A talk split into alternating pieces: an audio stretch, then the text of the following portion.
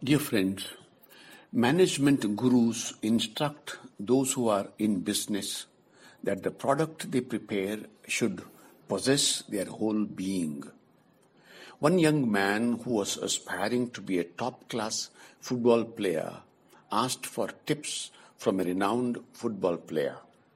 He replied, Play football, talk football, think football, dream football. In a sense, you must become football. Today's first reading gives us a good example in St. Paul how to become excellent evangelizers. To Thessalonians, in his letter, he says, Night and day we pray beyond measure to see you in person and to remedy the deficiencies of your faith. I need to ask myself through the day, what is my deepest desire for Jesus and his mission?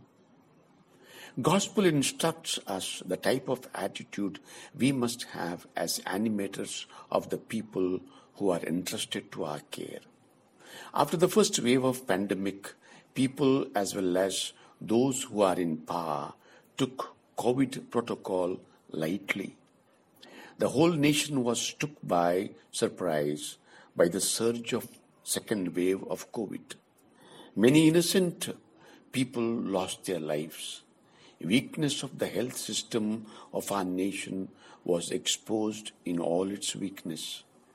Many times, due to the easygoing way of the ministers of the Word of God, people under our care leave the church, for they find that we do not journey through their joys and sorrows.